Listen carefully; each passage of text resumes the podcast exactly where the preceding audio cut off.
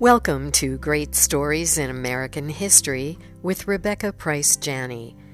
Today's story is a tribute to American servicemen and women, a true account that Joyce Hemphill has allowed me to share with you about her father's experiences as a POW. Staff Sergeant Clemens C.J. Rosen was imprisoned in Stalag Luft 4 in present day Tychowo, Poland. In early February 1945, the Nazis emptied the camp and marched the POWs westward to keep ahead of the advancing Red Army. Rosen and his colleagues were forced to walk over 500 miles, sleeping in open fields, barns, and concentration camps they spent Easter at Bergen-Belsen. In late April, they began marching northeast towards Lüneburg, Germany, to keep ahead of the British and American forces. Here is Rosen's account of those last days of the war in Europe, which I have edited for clarity and brevity. For several days we heard heavy gunfire, but the Nazis were always able to stay ahead of the advancing troops. On the night of May 4th, we slept in a warehouse, hearing heavy artillery fire, small arms fire, and large artillery shells going overhead, destined for targets far ahead of us. That morning they got us out early and marched us along the roads as usual until approximately noon when they asked us to fall out and lay in the grass along the road.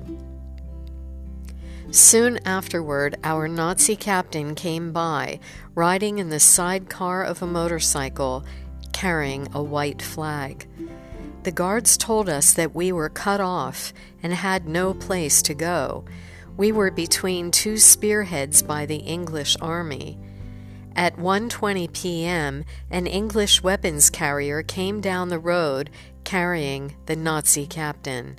The English told us we were freed and that it was up to us to get away from the front lines, that we should leave as quickly as possible. We were to walk seven miles to the rear into a small town where the English had established a field kitchen. This was the happiest day of my life. Along the way, we stopped at a house and I asked for some water. Two small children came to the door. They hollered at their mother, who came and told them not to let us in, for we had lice. She gave us all the water we could drink, and then we continued our journey to where the English had established camp. It was near dark when we arrived. The English fed us jelly sandwiches on white bread. This was the first time we had eaten white bread in nine months. It tasted like angel food cake. We found a place in the barn to spend our first night of freedom.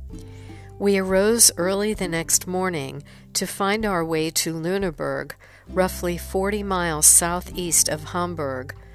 Before we left camp, we heard of a German family serving breakfast for Americans. I carried some powdered coffee, which I had received in a Red Cross parcel, and I traded this coffee for two fried eggs, fried potatoes, and bread. This was the best meal we had had in almost nine months.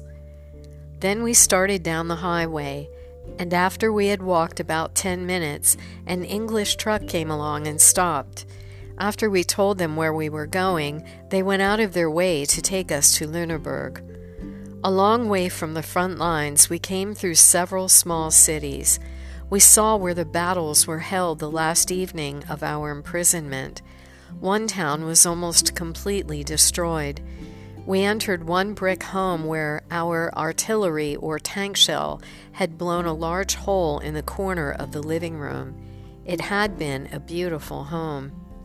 We looked in every room. All of their furniture and belongings were still there.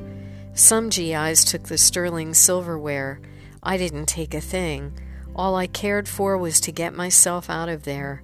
I did pick up a rifle further down the road and carried it for several hours until it got so heavy I threw it alongside of the road. After we arrived at Lüneburg, the first thing the English did was to take us to the showers. They had us strip, took our clothing, dusted us with powder, and then left us to take a shower. Afterwards, we were given a new British uniform to wear. Then they took us to their mess hall and fed us tea and crumpets. This night we got to sleep on a cot. Clean clothes, a belly full, and freedom. What more could anyone ask for?